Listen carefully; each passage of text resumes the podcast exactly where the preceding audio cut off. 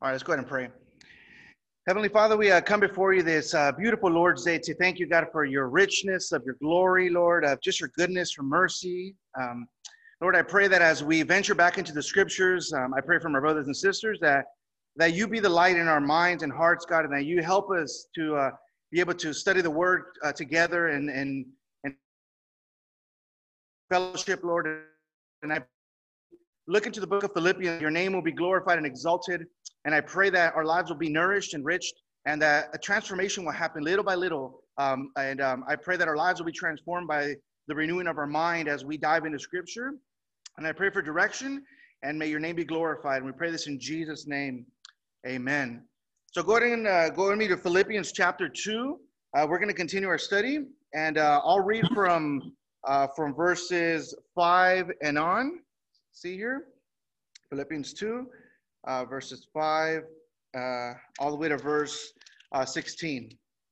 So his word reads like this Have this attitude in yourselves, which was also in Christ Jesus, who, although he existed in the form of God, did not regard equality with God a thing to be grasped, but emptied himself, taking the form of a bondservant, and being made in the likeness of men, being found in appearance as a man, he humbled himself by becoming obedient to the point of death, even death on a cross. For this reason also God highly exalted him and bestowed on him the name which is above every name, so that at the name of Jesus every knee will bow of those who are in heaven and on earth and under the earth, and that and that every tongue will confess that Jesus Christ is Lord to the glory of God the Father.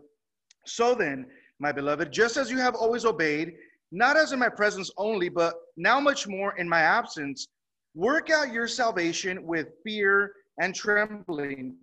For it is God who is at work both to will and to work for his pleasure. Do all things without grumbling or disputing, so that you will prove yourselves to be blameless and innocent children of God, above reproach, in the midst of a crooked and perverse generation, among whom you appear as lights in the world, holding fast the word of life, so that at the day, in the day of uh, Christ, I will have reason to glory because I did not run in vain nor toil in vain.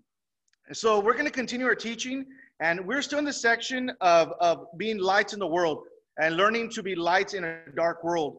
And um, so from verse 12 and on, uh, there was a break.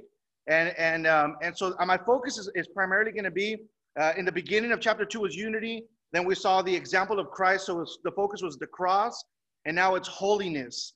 And so as, as we learn this exhortation of Paul, uh, you know, he notes in the, in the last week, we saw that not to be a grumbling and a disputing people or contentious uh, or dis, uh, discontent. Uh, we saw different words uh, to help us understand this. And so as we continue this, you know, to be children of God, you know, it means to, that we're separate from the sons of men. There's a difference. And that's what I mean by the holiness of our living. You know, this section addresses that we're set apart. You know, Christ working in us you know, and working in our character makes us and helps us be set apart from from the world because now it's Christ in us, not the world in us. And that's a that's an important thing that we understand that now it is Christ that dwells in us.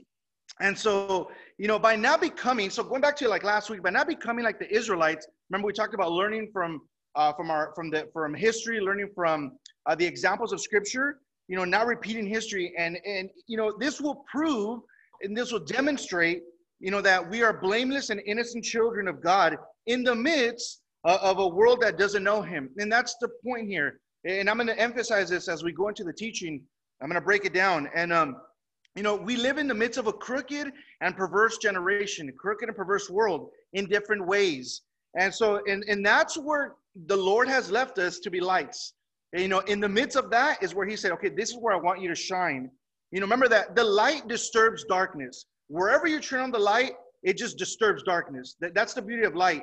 You know, it, it kills darkness. It, it, it, it, fades away darkness.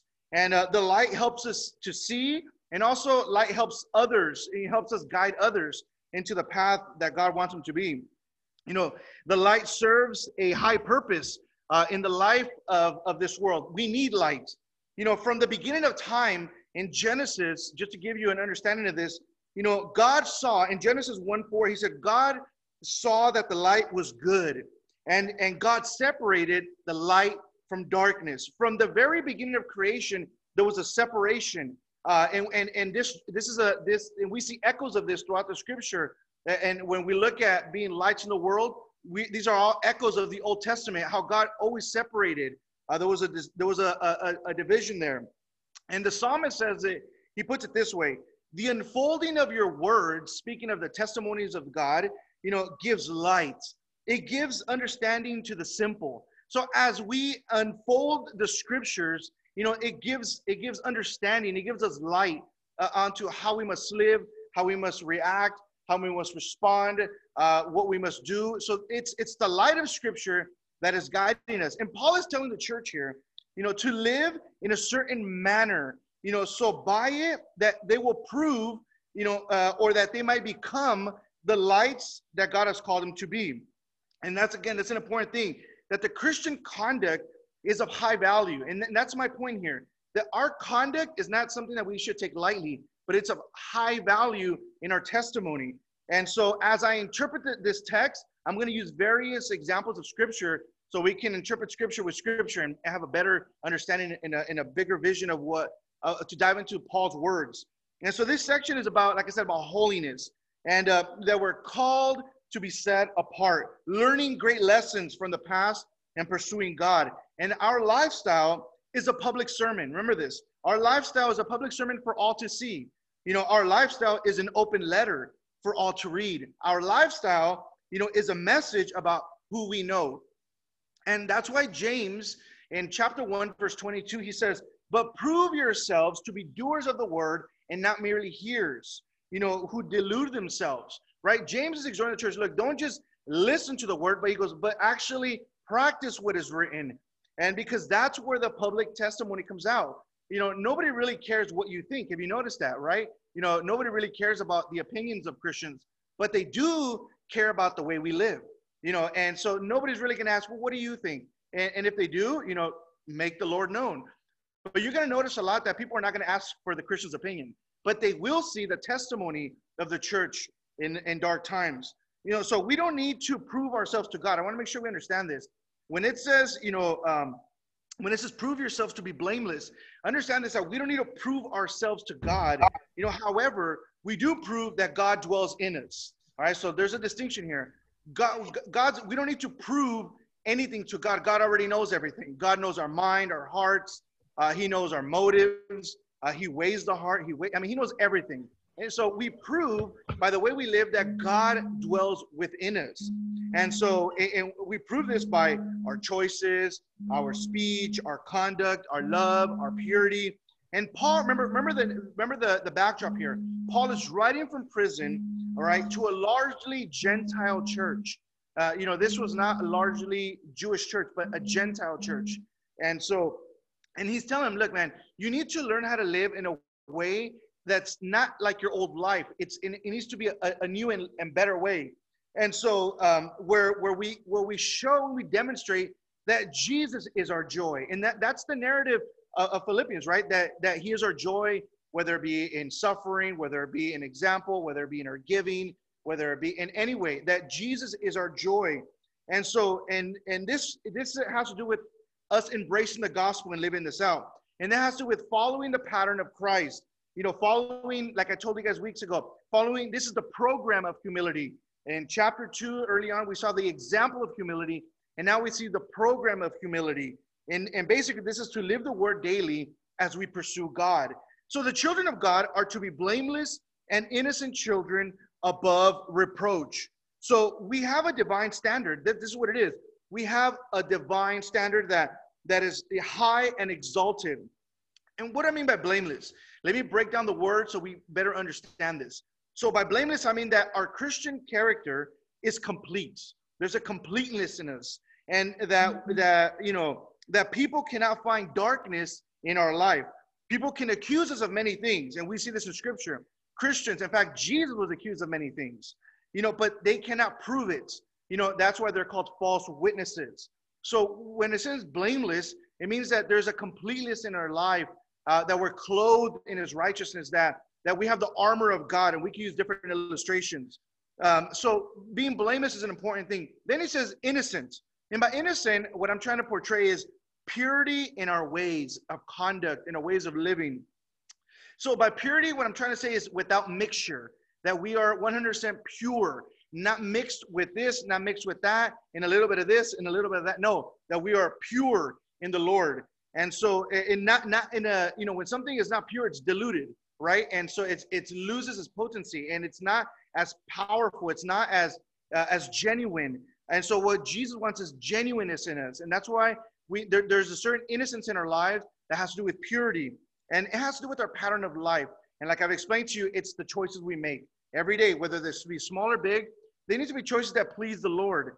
And that's why it, when, when he speaks of obedience, you know, Paul makes uh, uh, light of this in, in Romans 16 19. He says, For the report of your obedience has reached to all. This is Paul speaking to the Romans. He goes, Therefore, I am rejoicing over you.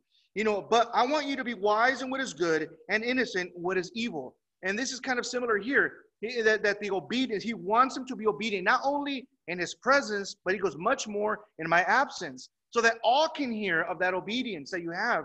And he goes, and I want you to be wise in what is good and innocent to what is evil. And this is not the pattern that we live in this life. In this world, people want to be wise in what is evil. And Jesus says, no, don't waste your time in that. He goes, be wise in what is good. You know, dwell on these things. And, uh, and, and you, sh- you ought to be babes in the things that are evil. You ought not to be uh, uh, uh, spending so much time in these things. Um, so we see that we need to grow in wisdom and knowing God and, and not in what is evil, like I was saying. And in other words, we should read God's word more than we read the newspaper, than more than we read everything else. And this is hard for us. We know we live in a world where we spend so much time uh, and not necessarily always reading, but listening or watching, and all these things. You know, they they come into our mind, they come into our heart. So we have to understand that if we're not filtering these things through the Word of God, you know, it it, it casts down our soul, it casts anxiety. Sometimes it casts worries, doubt. Sometimes it's just a waste of time. So we need to not live uh, ignoring the world, but at the same time, we don't live dwelling upon the issues of the world.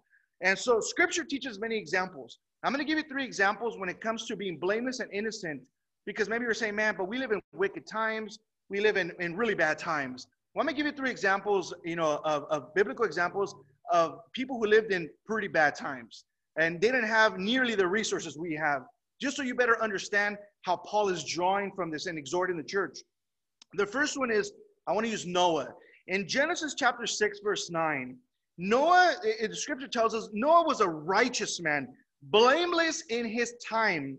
Noah walked with God. Right, we have to understand this. When we read this, we're like, well, that sounds nice. You know, that's a good bumper sticker. You know, that, that's, that's pretty cute. No, this is not to be cute. This is to, for you to understand that there's a powerful message here.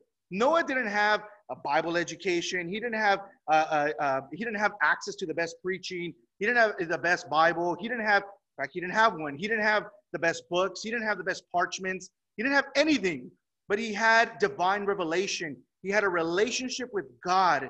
And, and, and he, it's not like he lived in a better world. You know, we see this through scripture, we can understand that Noah, you know, Noah's time was full of wickedness. You know, uh, so much that God got tired of it.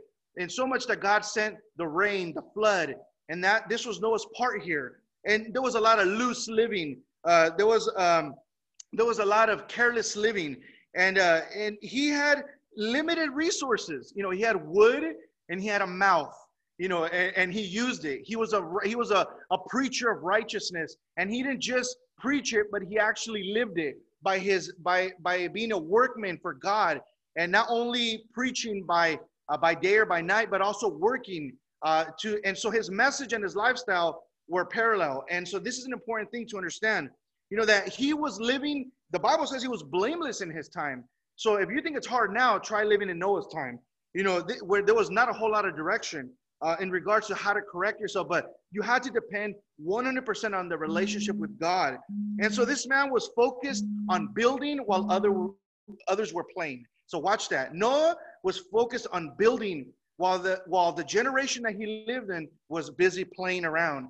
And so we see that example. Let me jump to the next one Abraham. In the book of Genesis, chapter 17, verse 1, it says, When Abraham was 99 years old, the Lord appeared to Abraham and said to him, I am God Almighty, walk before me and be blameless. Okay, now we see this. Abraham, you know, was was, later uh, Abraham. And so, but understand this God is speaking to him, he was 99 years old. So, age is not a factor here. Age is not an excuse to say, okay, I'm going to lower my standard of living as I get older, as something, you know, and, you know, yet God was not done with him. God was saying, okay, you're 99, but you still got work to do. And, and, you know, age is not a factor for God. God can use you at a young age. He can use a child like he can use a senior citizen. Age is not a factor for God.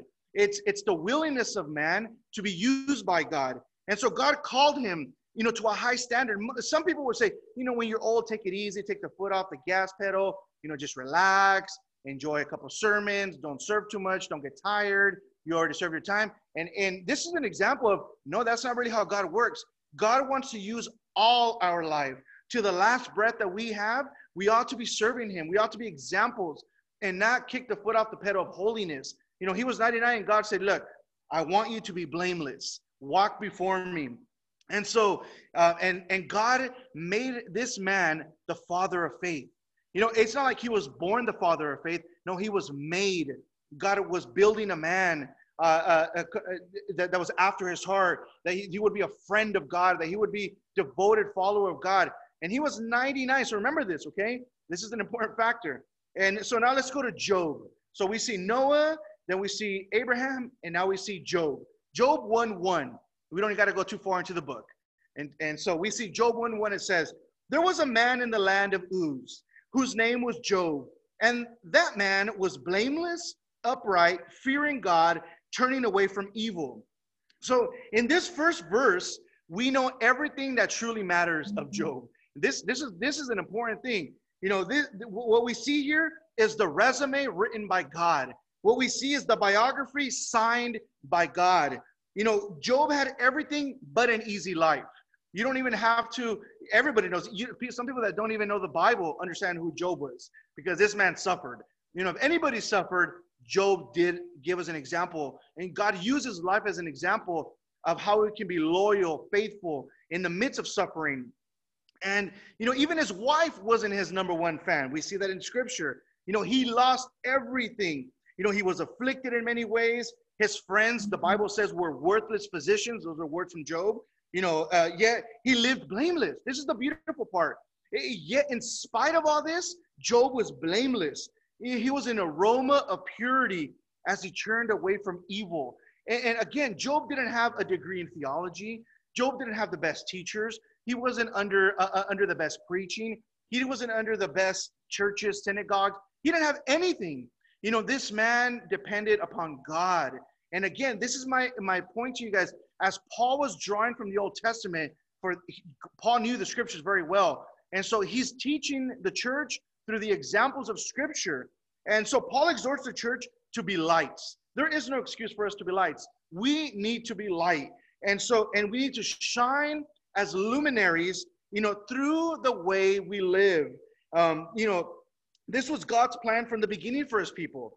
Um, in Ephesians chapter 1, verse 14, it says that he chose us in him before the foundation of the world, that we would be holy and blameless before him. So the, the God's plan was not to uh, not for us to live wicked lives and then mess up and then come to know Jesus. No, He wants us to be holy and blameless, but our choices drive us away from that. Our choices uh, push us wayward, into waywardness.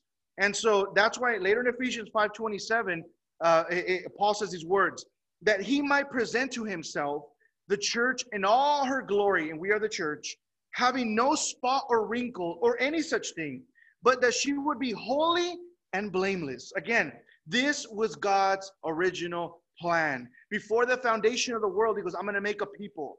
I, am going to bring civilization in. Uh, uh, uh I'm going to make this happen.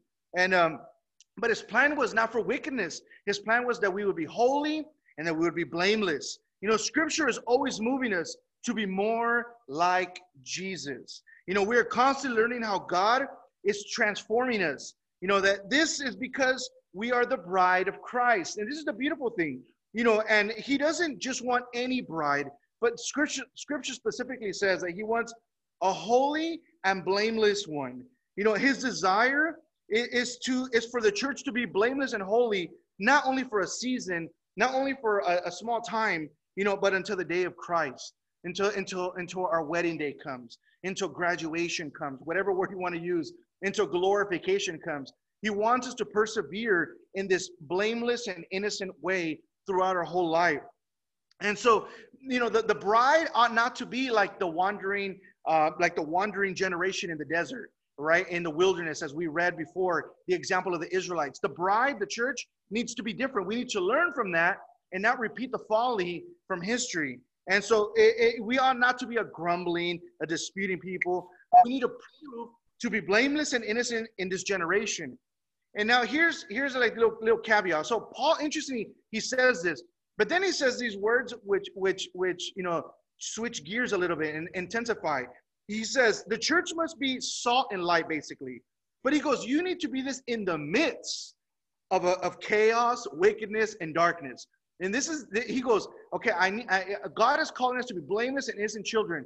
But then he puts this little caveat on that, that we need to understand. He goes, in the midst. So just by the way, you know, we you need to do this in the midst, you know, not out of this world, you know, in the midst of the world, you know, in the midst of crookedness, chaos, wickedness, uh, whatever you want to, darkness. He goes, this is where you need to be salt and light. And uh, this was the desire of Jesus.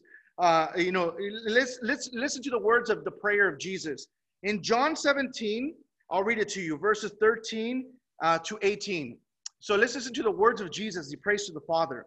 But now I come to you, and these things I speak in the world, so that they may have my joy made full in themselves. I have given them your word, and your world has hated them, because they are not of the world, even as I am not of the world. I do not ask you to take them out of the world, but to keep them from the evil one.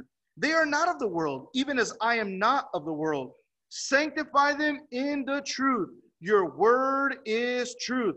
As you sent me into the world, I also have sent them into the world. So, what do we see here? The prayer of Jesus, right, to the Father. This is an important prayer because it deals a lot with unity and purpose. It deals a lot with uh, the heart of Jesus, the heart of God.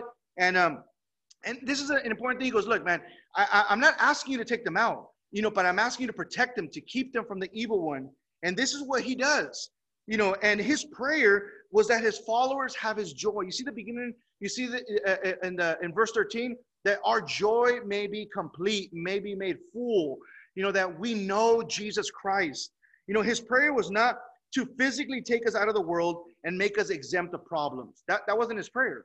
Um, and, and so his prayer was that in the midst of the world, that God be with us, that God sanctify us, you know, and protect us and keep us and allow us to shine as Jesus shined. That's the beautiful thing. You know, this this is why uh, the, the reading of scripture is so important. What did Jesus actually say about certain things ought to be important to us. You know, and, the, and what did Jesus pray ought to be of high importance to us because this is what he prayed for us. You know, only Jesus can keep us clean, we see. Only Jesus. You know, it, while we live in a muddy, in a dirty world, unstained, how can we be unstained and undefiled and above reproach? It's because God is at work in us. As we read in previous verses in Philippians, it is God who is at work in us. So the one who is purifying us is not myself, it is God working through my will. God purify me, purify me, purify me, renewing my mind. And you'll notice uh, you can do you can do a test this week. Spend more time than you did last week in the Word of God and in prayer. And believe me, you'll see, you'll come out next Sunday and be like, you're right. Uh, there was a lot more purity in my life, a lot more better decisions, uh, a lot more wise. Why is that? Because we're allowing God to take priority in our minds and our hearts. Therefore, that is what comes out. It, it, you know, our, our private life will be will will be a reflection in our corporate life. You know, right? There's a lot of people who are very good corporate worshipers and it dies there. And they go home and they're wanderers. You know, they, they forget that they're worshipers. And, and but what God wants is from the, the He wants the private corporate, uh, the private uh, uh, devotion to come out into the corporate. So it's not just about the appearance, but it's about the reality. Uh, and so He doesn't just want us to be having lip service of holy as the Lamb on Sunday, and we forget about Him on Monday. No, He wants this to be an everyday thing. And so He goes. So let's go back to this in the midst right? Let me get out of my rabbit trail and jump back into scripture. He goes, in the midst, all right? So this is the current situation. This is our setting. This is our reality in the midst uh, of a crooked and perverse generation. He wants to shine as lights now, not later on. Right now is when we need to shine. You know, light will always reach its full potential in the darkest places. Remember this. If you want to test light, it needs to be in the darkest place to see its full potential. And right now, we're going to see the church's potential. Right now, eh, we're going to see how much we shine or how dim we are or if we're even shining at all. You know, and so the quality of light is always going to be tested in the darkest time. Remember this, the quality of our light is going to be tested in the darkest time. Right now, in the world we live, the church is being tested. I guarantee you that people are shining more, or they're dimming away, or they're shutting off. And so Paul understood this very well. And so the, the church was, um, you know, they were surrounded. Remember this, there was a largely Gentile church, uh, the, the, the, uh, the Philippians. And so they were surrounded, you know, by pagan worship, unbelief. Uh, yet he exhorts them to put you know, the past away and allow God to work in and work in them and make him known through that. You know, that's why I, want to see an example again of being in the midst, because there's a lot of examples in scripture of people that were in the midst of the worst situations and yet they were faithful. And and for that, I want to look at the example of Daniel. All right. So a young man, you know, along with his friends, living under Nebuchadnezzar, king of Babylon. All right. If that's pretty, if you want a, a pretty bad situation, uh, of being in in um, in in royalty and wickedness in the same time, Daniel is a one. Uh, you know, but yet he he was at ground zero of wickedness. Literally, he was he was in in the palace with Nebuchadnezzar, the king of Babylon. Okay, so this is not a good situation to try to be faithful to God. And um, yet, you know, he he and Daniel and his friends had the opportunity to indulge in the best things. They they had the opportunity. They were young. Okay, we looked at old people, we looked at older people, now we're looking at younger people. You know, they, they were they were young men, good looking. They were very they were they were not uh, they were not um, uh, you know the most um, they, they were very uh, these were hand-picked men, um, so they were important. And but Daniel made up his mind. We see this in the beginning of the, of the book. He made up his mind um, that he would not defile himself with the king's choice food and wine. Right? This is an important decision you know, that Daniel was determined. Other, ver- other versions say that he was resolved, um, that he would not uh, indulge in these things, but he would separate himself, and God gave him favor and compassion. You see this throughout Daniel's life. He was in the palace with the king, and yet he said, You know what? I'm, I'm going to choose not to indulge in these things. And um, then the challenge only increased. And this is the beautiful thing. You know, you know, God is going to use little little things to prepare us for the bigger battles. And then the challenge increased for Daniel. It didn't get easier. He refused then to bow down and worship the golden image. Let's read that. Daniel chapter 3, I'll read it to you, uh, verses 13 to 18. Daniel 3, verses 13 uh, to 18. Then Nebuchadnezzar, in rage and anger, gave orders to bring Shadrach, Meshach, and Abednego. Then these men were brought before the king. Nebuchadnezzar responded and said to them, Is it true, Shadrach, Meshach, Abednego, that you do not serve my gods or worship the golden image that I have set up. Now, if you're ready, at the moment that you hear the sound of the horn, flute, lyre, trigon, and psaltery, and bagpipe, and all kinds of music, to fall down and worship the image that I have made, very well. But if you do not worship, you will immediately be cast into the midst of a fire of uh, a blazing fire. That what God, what God is there who can deliver you out of my hands? Shadrach, Meshach, and Abednego replied to the king, O Nebuchadnezzar, we do not need to give you an answer concerning this matter. If it be so, our God, whom we serve, is able to deliver us from the furnace of blazing fire, and he will deliver us out of your hand, O king. But even if he does not, let it be known to you, O king, that we are not going to serve your gods or worship the golden image that you have set up. And so this is a beautiful portrayal here. This is the this is the picture that we ought to have in our minds. Um, that God was with them in the midst, in the midst of the uh, of the worst situation possible. You know, and later on, we can, if you if you keep reading the story, and you know they were thrown into the furnace. They refused to bow down and worship other gods, and they said, "We will only serve the one true God, not only by lip service, but by their actions, by their deeds." Remember, they were set apart And this is again, this is a portray uh, of holiness. They did not indulge, but they set themselves apart, not because God forced them, but because they willfully decided to honor God through their choices. And God was with them in the midst of the fire. You know, even Nebuchadnezzar said, "Did now did we not throw? You know, the, these men in there? Did we not throw? You know?" And and and he goes, "But there was one like the sons of God in the middle of them, right? And God was with them. God did not just send them. God was with them in the fire. And that, again, that that should give us a, an understanding of who is the God that we serve. And it's a clear example that we should not love this world. We need to be careful not to be lovers of this world, you know, nor the things of this world, you know, and only the Lord can help us in this.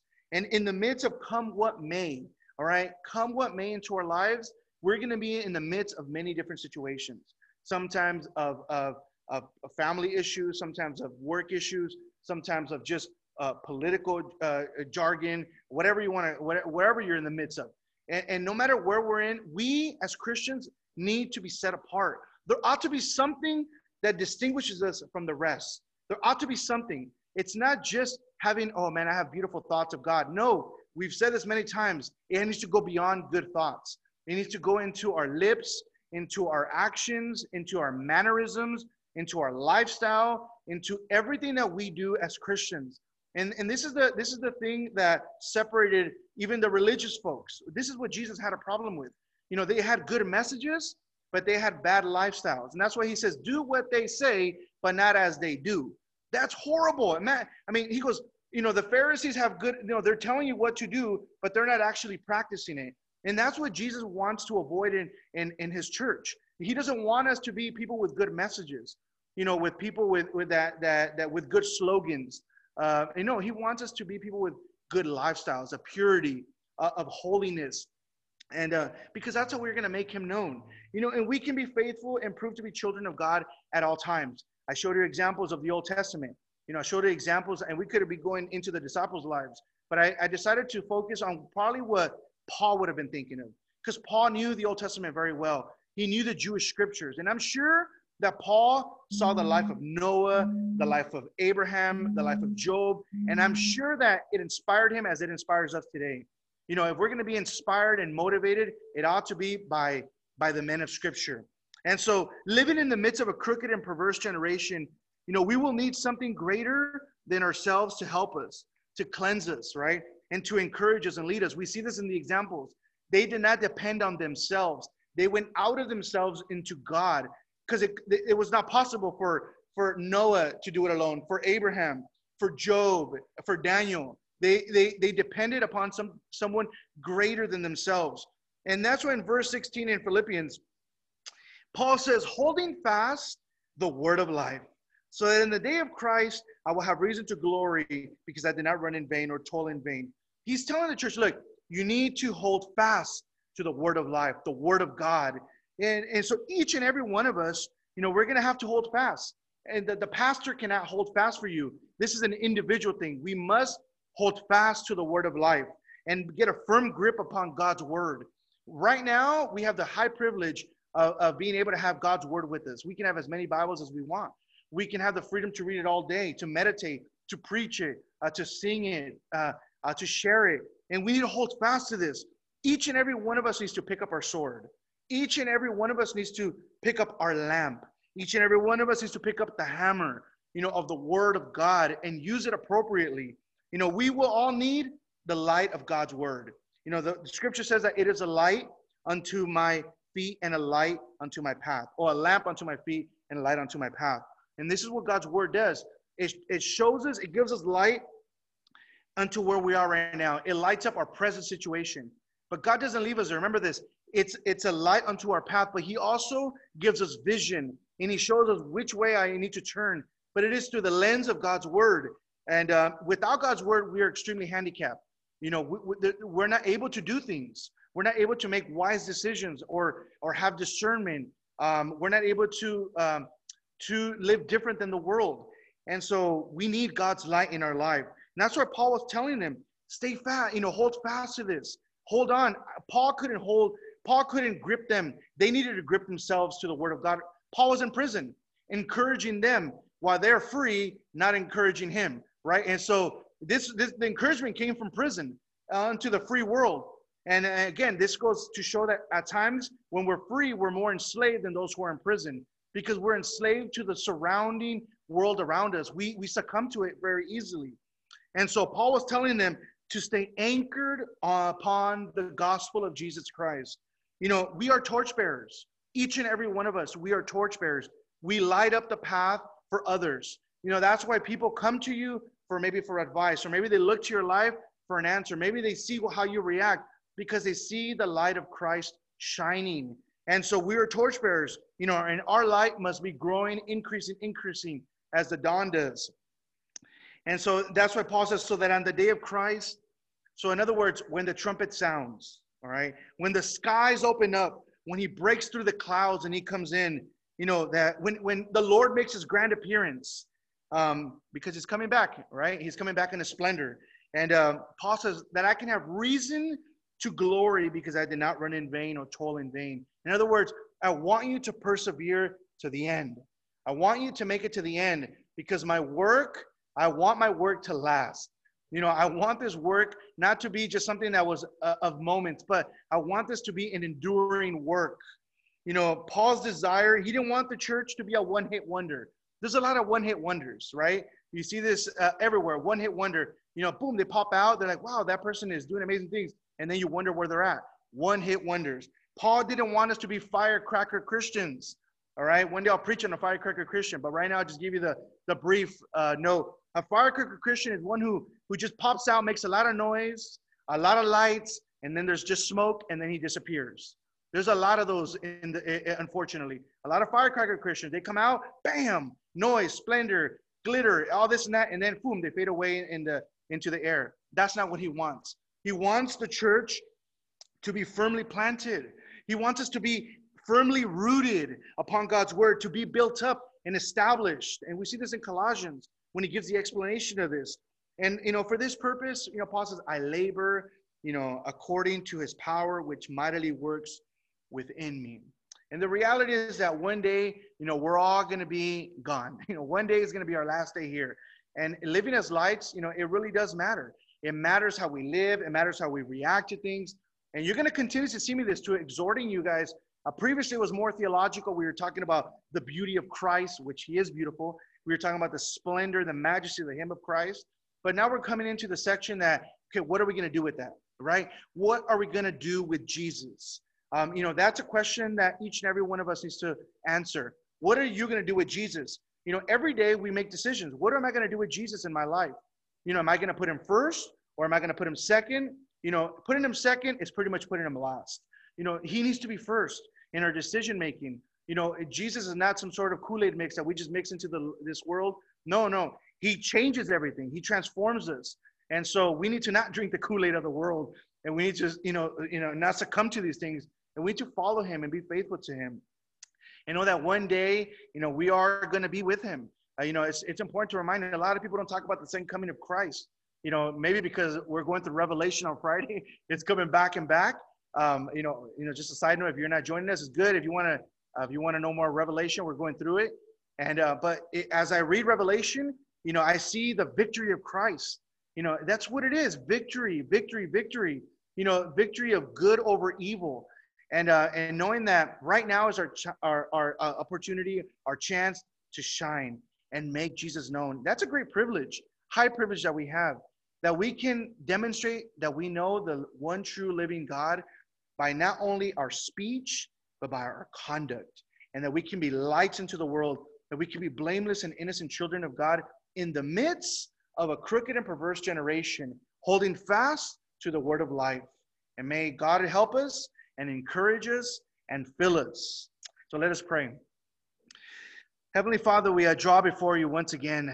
We draw before your throne, Lord, to thank you, God. We thank you for the access that we have um, and the high privilege that we have to have access to you directly, Lord. Lord, I pray that you can fill us, purify us, sanctify us, encourage us, correct us, whatever is needed in our life that we can draw closer to you. I pray as your church is dispersed week after week, Lord, I know that you're doing something, Lord. I know that you're at work. And I pray that we will be faithful to you, that we will be lights, Lord, that when we look back to these days, that we will look back to a time of shining, not a time of dimming, dimming away, Lord. I pray for my brothers and sisters, Lord, as they hear your word um, through this teaching, uh, that they will, their lives will be blessed, God, that our lives will be encouraged, uh, that we will look to the cross, look to the hope of Jesus Christ, look to the way of Jesus, and, and change our ways, Lord. Change our mind, change our life, Lord. I thank you, Lord, for my brothers and sisters. And we pray this in your mighty and glorious name. Amen.